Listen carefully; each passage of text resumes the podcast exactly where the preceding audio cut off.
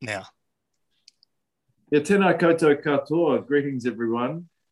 Haere mai, and welcome to the STEM Rail Learning Journey with a View, Transrail, the field trip web conference number one. Great that you can join us this morning. Uh, we have two speaking schools. We've got uh, School and Lower Moutere School ready with their questions. And our experts, Ian. Ian is a locomotive engineer, works for Transrail. Oh, sorry, Kiwi Rail. and I meant to say TranzAlpine uh, before as well. So Ian works at Kiwi Rail, and uh, if you haven't already, make sure you check out his uh, profile page, which is um, on the experts page of the Field Trip website, or you can see it in the Google Earth Tour, which is also now available. Um, so, like I said, we've got our speaking schools this morning, Allenton and Lower Moutere. I've just had a quick chat with Lower Moutere, doing some fantastic things um, with their KWL sheet. And uh, Allenton, of course, particularly interested in structures in the Otira Tunnel and I was just wondering, uh, you guys, what what is it about the Otira Tunnel and structures that actually interests you? Has anybody um, got an answer for that?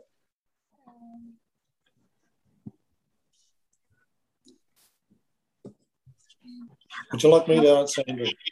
No, no. I was just going to ask Nikki's class if somebody would like to answer why they're particularly interested in the Tunnel and the structures.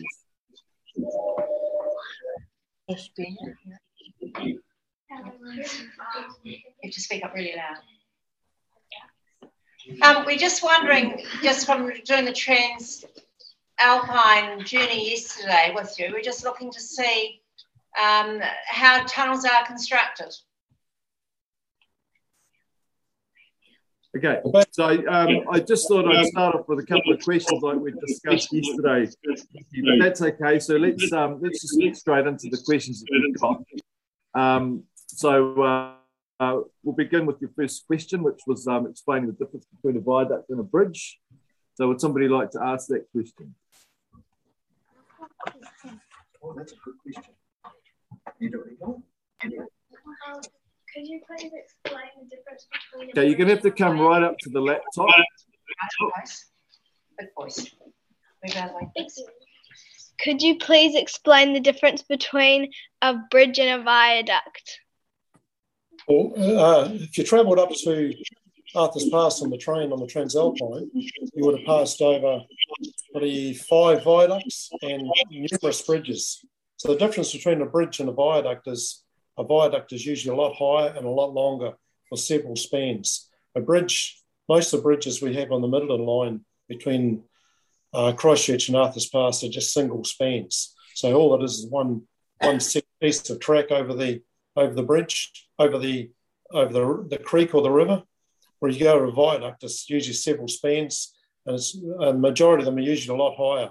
So the take the likes of the staircase viaduct is about uh, um, I think it's 112 metres above the above the creek level, above Staircase Gully. So generally, what you're saying is that a viaduct is just a, a bigger form of a, of a bridge in terms of the railway. Yes, that's correct. Hmm. Ah, okay. Yeah, it's a good question that because they kind of seem a bit similar. Yeah, they are very similar. Yeah. Uh, thanks for getting us underway, Allenton School, um, with that question. And just also, it's quite good if you can just introduce yourselves uh, with your first name so we know who we're speaking with. That would be great. Uh, so let's go to Lower Moutere School uh, for your first question.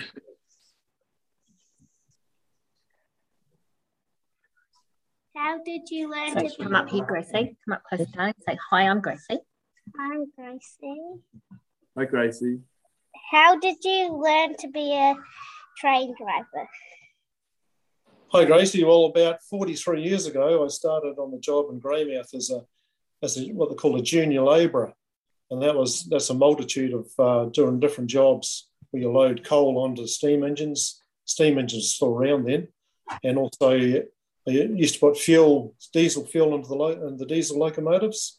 And then I did a lot of training after that, which entailed moving from Greymouth to Christchurch. And you do lots of exams, um, do lots of theory work, and also you do a lot of practical work, practical driving to become a train driver. And you have in the cab, in the driving cab of the locomotive, you have another guy with you, another driver, and he teaches you how to drive the locomotive properly. And after a certain amount of time of driving yourself, you get certified to become a fully fledged locomotive engineer. About how long did that take, Ian? Uh, at the moment, the, the syllabus we have now, it takes about 1,050 hours. So it's just over a year it takes to train a, trainer from uh, a trainee up to a fully fledged driver. And how long have you been driving trains for, Ian? Just over 43 years. Wow. That's a long time. Must be a great job. Yeah, thanks, I for that Certainly enjoy it. question. Yeah. Thanks for that question, Gracie. So we're going to go back to Allenton School for question number two, please.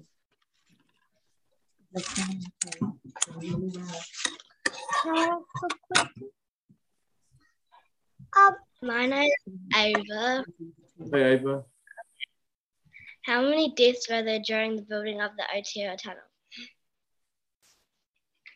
So, Sorry, I didn't quite hear that. okay, so um, they're quite interested in how many people died building the Otira Tunnel and, and what was the cause of most of the deaths. So no, I know you may not know the exact number. Yeah, I, I do actually. So there Yeah. I, I thought you might, Yeah. but didn't want to get any actually- hopes up. Hi, hi, Ava. I actually worked in the Otira Tunnel for seven years, driving the electric locomotives backwards and forwards between 1979 and 86. And when they built it back in, it started in 1910 and it was finally opened in 1923, but there's three people killed in there. They're mainly, um, I think two of them were killed by rock falls. So all the tunnel was actually built by hand using um, just using shovels and picks and the odd bit of dynamite to blow holes. But um, the majority, the two people I know of, they were killed. They're killed by rock falls. I think the other one, the other person was killed by a water inrush. So when they were tunneling into the tunnel, they hit a big water pocket, and the water came out and knocked them down and drowned them.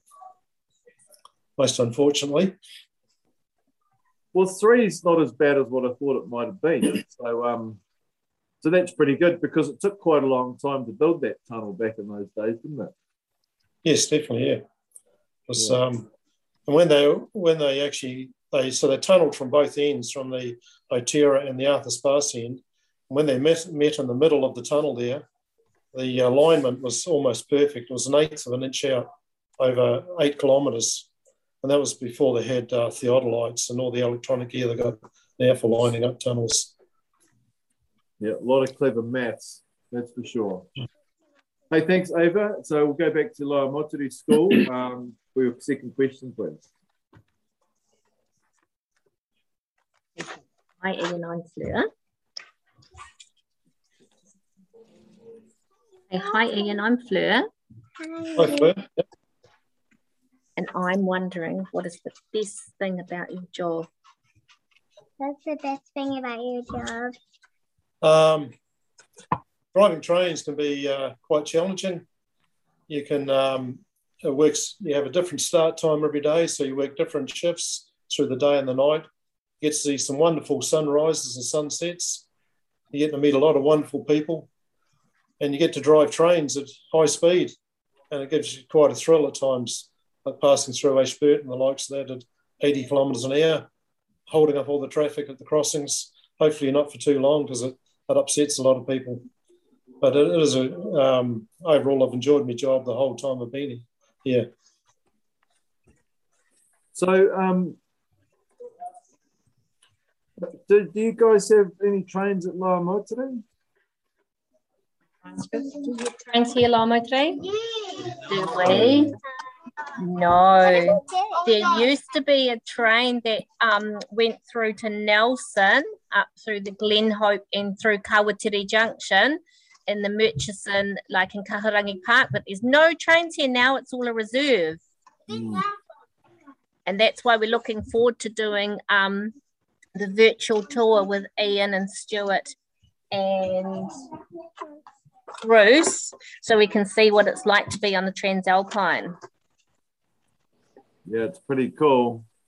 hey, there- well, you know that there's a um, there's a competition that you, and you could win um, win tickets on the TranzAlpine. That's why we're looking at the safety, some of our questions around safety. So it's interesting hearing Ian say that it's quite a thrill passing through towns and watching the cars sitting on the side of the road, keeping safe off the um, train tracks. That's right. And Ian, you mentioned uh, Ashburton. So, um, Barry, you said that's near Allenton. That's So correct. We're up to your next question. Question number three. Who, who's who's had to wait at the um, level crossing in the car while the train's gone past? Put your hands up. Anyone? Not that close to the train? Train? Yep. Yep. All right. Well, let's have your third question.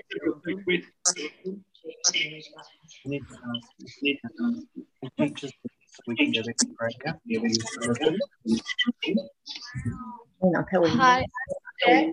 And what is the steepest part and highest point of the tunnel? Thanks, Jack. Oh, then, so Uh, presumably, hang on, um, Ian. Oh, yeah, no, they got mute now, so that's good. Okay.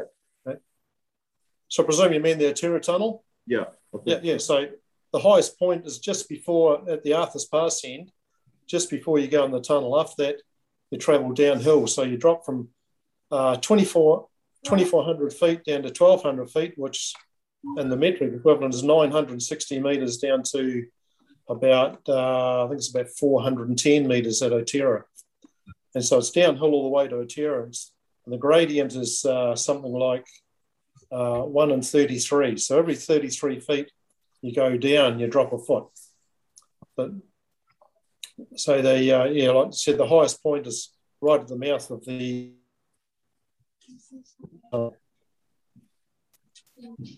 Yeah. So, so from Arthur's Pass to Otira, it's all downhill, right? that's correct. Yes. Yeah. And so dropping from 960 meters, did you say to 410 meters? Is that what you said? Yeah, I think it's something like that. Yeah, can't, I, I know it's, it used to be uh, 2,400 feet to 1,200 feet. I think that's the metric metric equivalent. So over over about eight and a half kilometers, the train's going 500 meters um, downhill, basically over that stretch. And so it's a one in 30. So you call that a one in 33. Can you show us just with your hand what what sort of steepness that, what sort of gradient that looks like? Uh, probably a gradient like about that. Yeah. It's probably about 30 degrees. So you can think about, guys, the challenges that might pose in terms of trains going down the hill, down the down through the tunnel, and trains going up through the tunnel. There'll be some challenges going both ways. And if you have a look at those videos, which we um, where we talk with Bruce about, and we actually do the video with Bruce in the middle of the Otira Tunnel, um, and he talks about why there's locomotive put on each end of the train. It's a big safety feature, and that's why we stop at Arthur's Pass on the way to uh, Greymouth to put an extra couple of locomotives on the on the end of the train. It's a, it's quite a key safety feature. So they make sure Yes. you're ready to look at, you look at that video.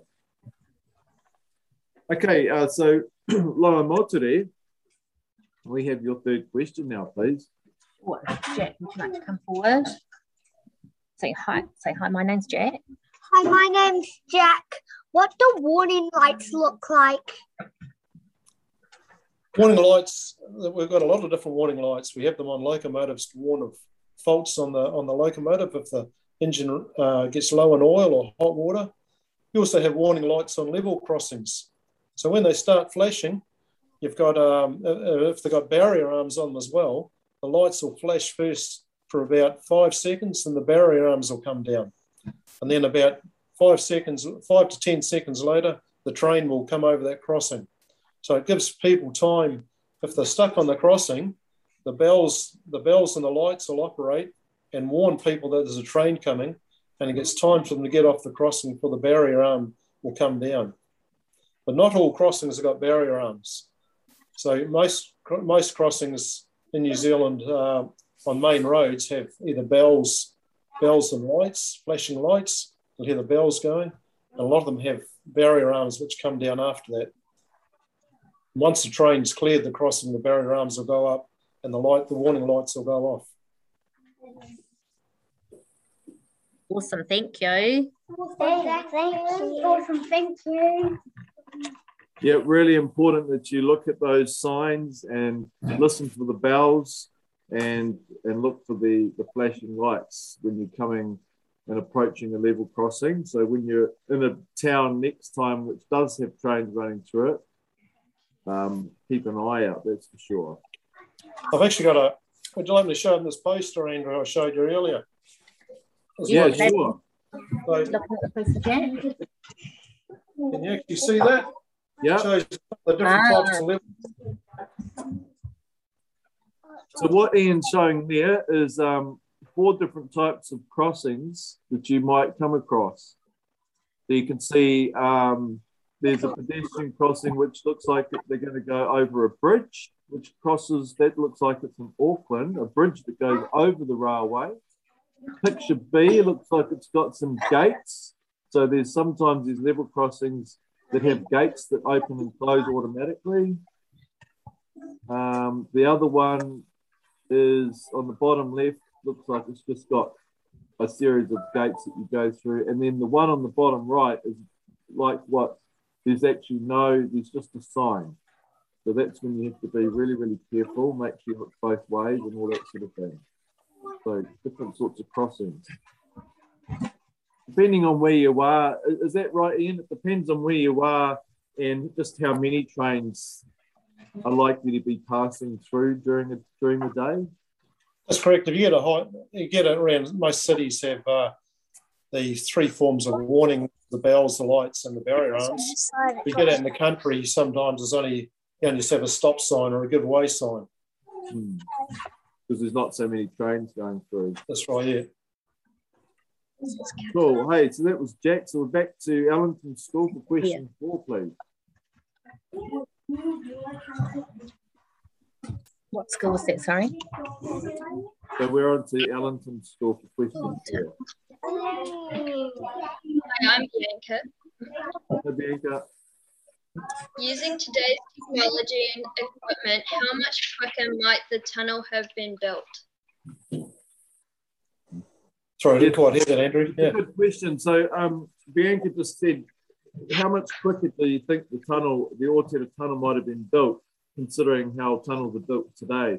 Because in that video that we did with um, with Bruce, we talked about how long it took using pick, shovel, and you know, all done by hand, compared with how tunnels are done with the tunnel borer machine these days. Well, it's certainly far quicker with the tunnel boring machines. Like as an example, over in uh, between Italy and Switzerland, it was they put a 10 kilometre uh, tunnel far bigger than our tunnels we have here because they've got a bigger track gauge. They put that in in two years from one end to the other, com- completely finished the tunnel, track, signalling, everything. So it certainly speed things up a bit with mechanisation. How many years did it take to build the Otira tunnel?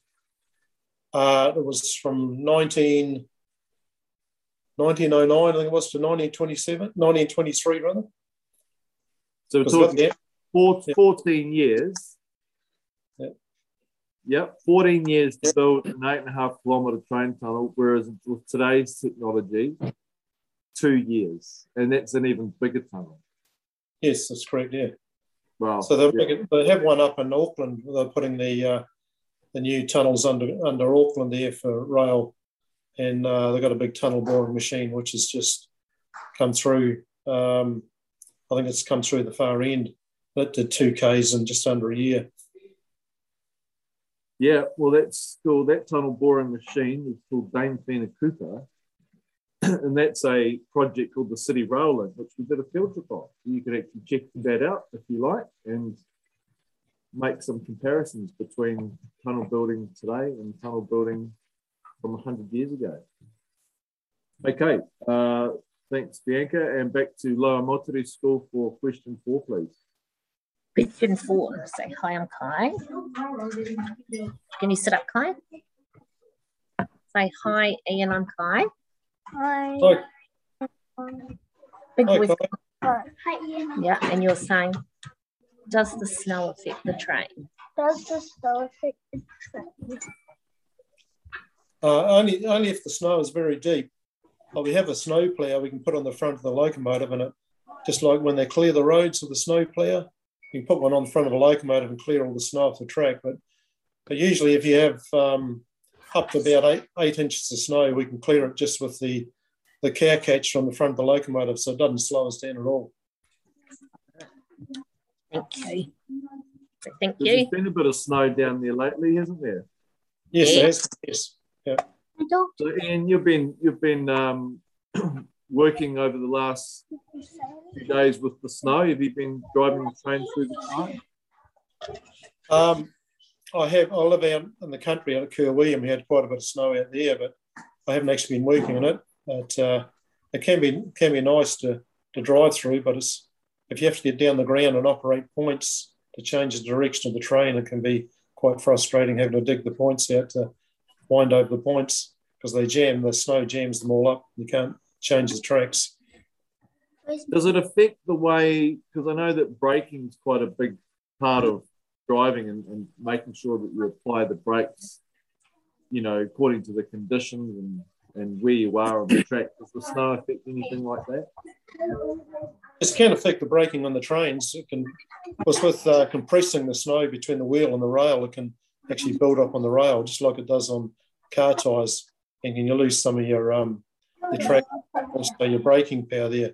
So you need to be more aware of it when you do put the brake on.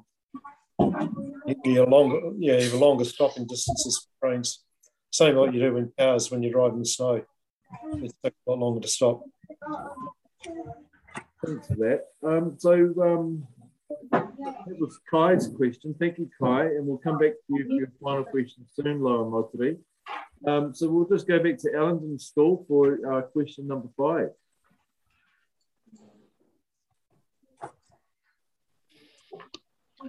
Hi, I'm Matilda.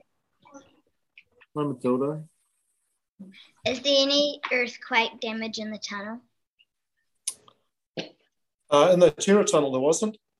Um, uh, hi, Matilda, anyway. Um, so, up when they had the Kaikoura earthquake, they had one tunnel just north of Kaikoura where the fault line went right through the tunnel and it moved, the t- they broke the tunnel in half and, and misaligned it by about, uh, about a metre. So, they had to reboard the tunnel to get it all lined up again, relay the track on there. But um, most, uh, most earthquakes we've been through probably the last 40 years, we've had no damage to the Otira Tunnel, even though there is a fault line goes through it. So not yet. That's good. Not yet, yeah.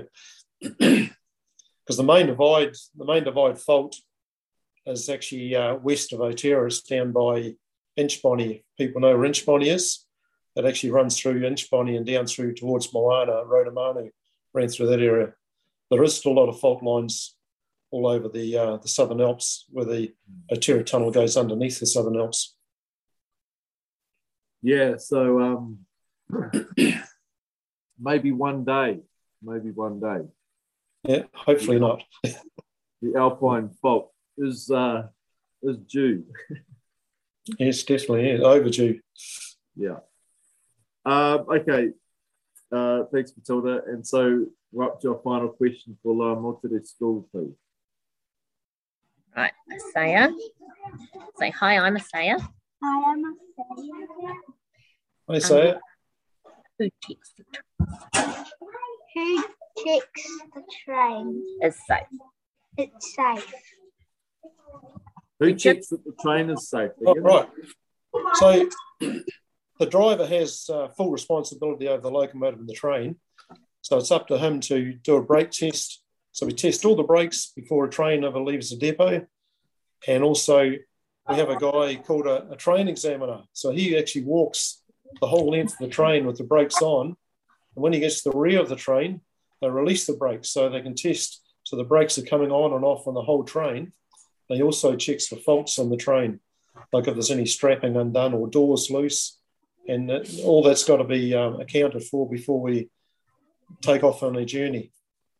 Same with hazardous goods. So if we've got hazardous goods on the train, like um, chemicals or petrochemicals, um, even flour is classed as a hazardous goods. So we've got to check that all the hatches are done up um, and that all the, the documentation is there with the, uh, the driver's got to have all the documentation for hazardous goods before he can leave.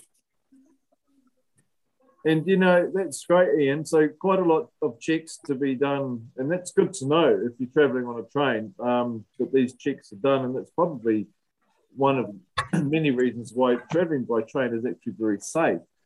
Now, you know that Lower Moutere School have been doing this KWL chart that I mentioned, and they've been doing some thinking about um, how how they think you keep people safe, Ian does anybody from Lower Moutere School, you guys, would you like, guys like to read out how why how you think Ian keeps people safe?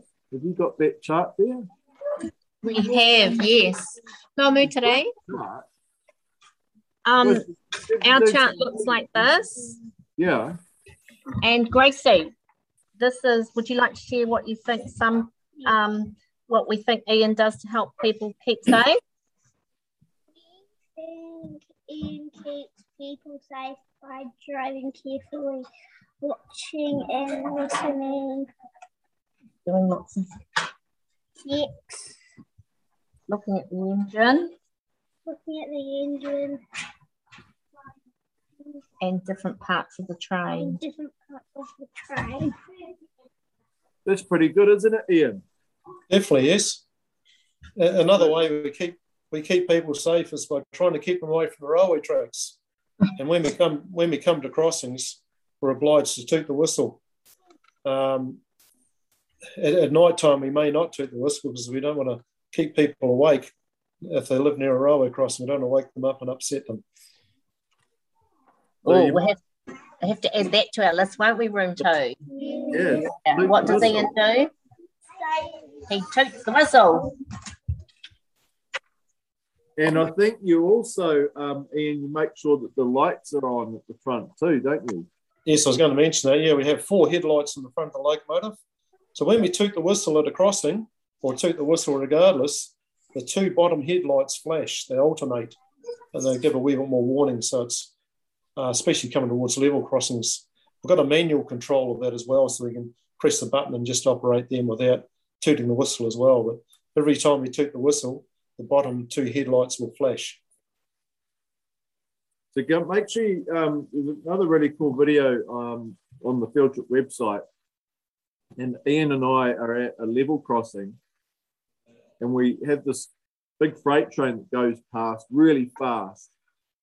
And um, and you see that right at the beginning of, of the video. And then we talk about um, how powerful that train is, and we use a Coke can to show um, just how powerful that train would be if it hit something like a car.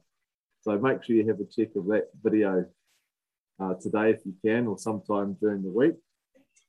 Um, yes, we want to do the virtual tour. We haven't started that yet because um, oh, we've been doing our KWL, to. so we'll um, get into that. Lots to look forward to. Absolutely. It's, um, it's, it is 10 o'clock, and so we are scheduled to only go uh, until 10 o'clock. So um, I know you guys have got probably got some more questions. You're welcome to come and join us uh, on tomorrow's web conference, and if we've got time, we can uh, ask Ian some extra questions. Um, now, I forgot to start us off with a karakia this morning, so I'm going to finish with one. But just before I do, just want to thank Ian for your time this morning, and I look forward to having you on tomorrow's web conference. And thank you to our speaking school, the Allenton School and Lower Moutere School for coming up with your great questions. And um, really great to see some and learn about some of the work you're doing and some of the things you're interested in. Um, the the uh, Allenton School, you know, you're interested in those structures, and there's some there's some really great resources. Also, I mentioned it before on the City Rail Link um, field trip website, where where we look a lot at the the construction of that rail line under the ground. So you might want to check that out. But thanks for sharing some of your learning. Um, and uh, hope you hope you can join us on the tomorrow's web conference. I'll just complete with the, the uh, finish off with the karakia. Unuhia te pō, te pō whiri marama, tomakia te ao, te ao whaki tangata, tātai ki runga, tātai ki raro, tātai ahorau, haumi e, hui e, tāiki e. Thanks everybody. You can all unmute if you like and say a big ka kite anō to Ian. Hey, ka kite See you tomorrow. Bye. See you tomorrow. Bye. Thanks, Ian. Ian. Thanks, everybody. Bye. Brings our web conference to an end.